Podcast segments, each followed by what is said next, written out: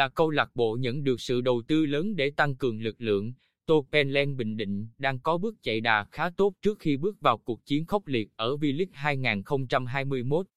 Vô địch giải bóng đá hạng nhất quốc gia hai không hai không, giành tấm vé duy nhất lên chơi ở V-League hai không hai mốt. Đó là thành tích ấn tượng mà thầy trò huấn luyện viên Nguyễn Đức Thắng đã làm được. Bóng đá Bình Định trở lại với giải đấu cao nhất Việt Nam sau mười hai năm thăng trầm, đem lại niềm vui cho người hâm mộ đất Võ. Tuy nhiên, ngay sau niềm vui là nỗi lo về lực lượng khi trình độ V-League ở đẳng cấp khác biệt so với giải hạng nhất.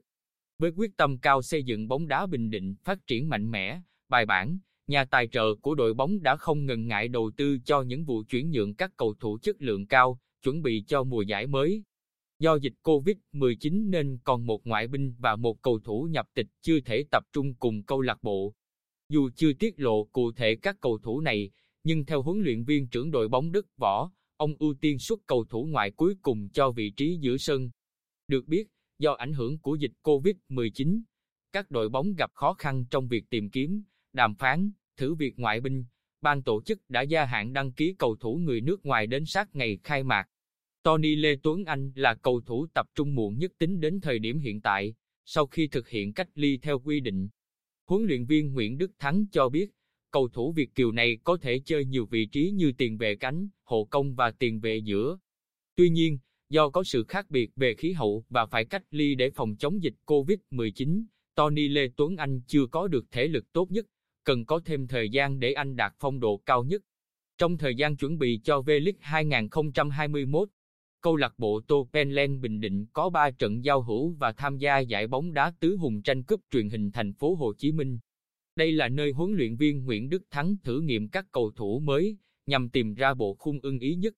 Trong đó, tiền vệ Trần Đình Kha, tiền đạo Phạm Văn Thành phần nào cho thấy sự thích nghi tốt với tập thể mới ở các vị trí trên hàng công.